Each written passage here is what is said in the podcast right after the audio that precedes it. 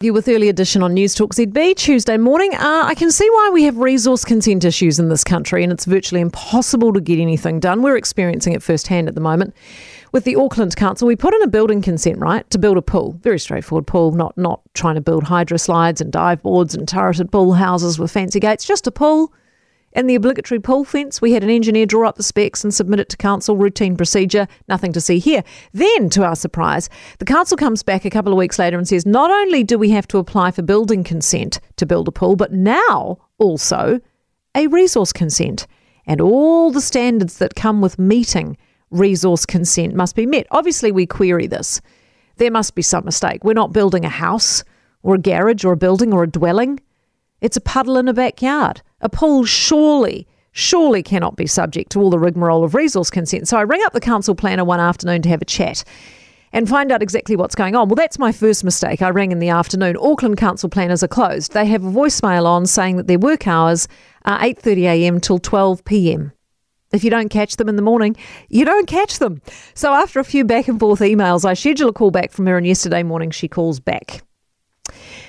Apparently, Auckland Council decided a couple of years ago to make a definition change to resource consents to now include pools as buildings. They are including pool. I'm not making this up.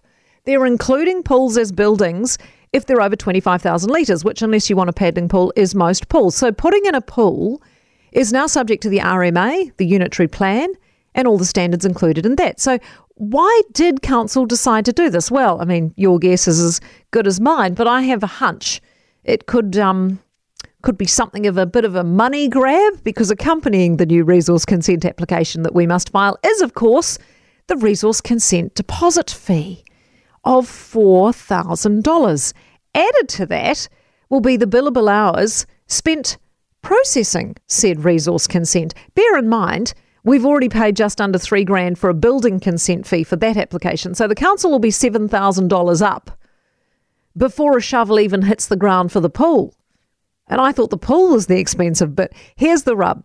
When I ask what it is they now require from us as far as resource consent application goes, given this new $4,000 price tag and all the new standards we obviously need to meet, what guess what it is they need? Nothing she tells me. Nothing new. Just resubmit the same drawings and files we've already submitted. Just add the new fee. So the council is going to take its time and ours processing two consent applications concurrently with the same material, the same info, the same drawings, the same exact details, but process it twice just so we can dig a hole and put some water in it. The layers and levels of bureaucracy in this country are stark raving mad, aren't they? Is it any wonder nothing gets done and people are struggling to build anything? Well, you can imagine my husband's response to all of this when I relayed it back to him. Cancel the pool, he said. I'd rather buy a Ferrari. Hawkesby.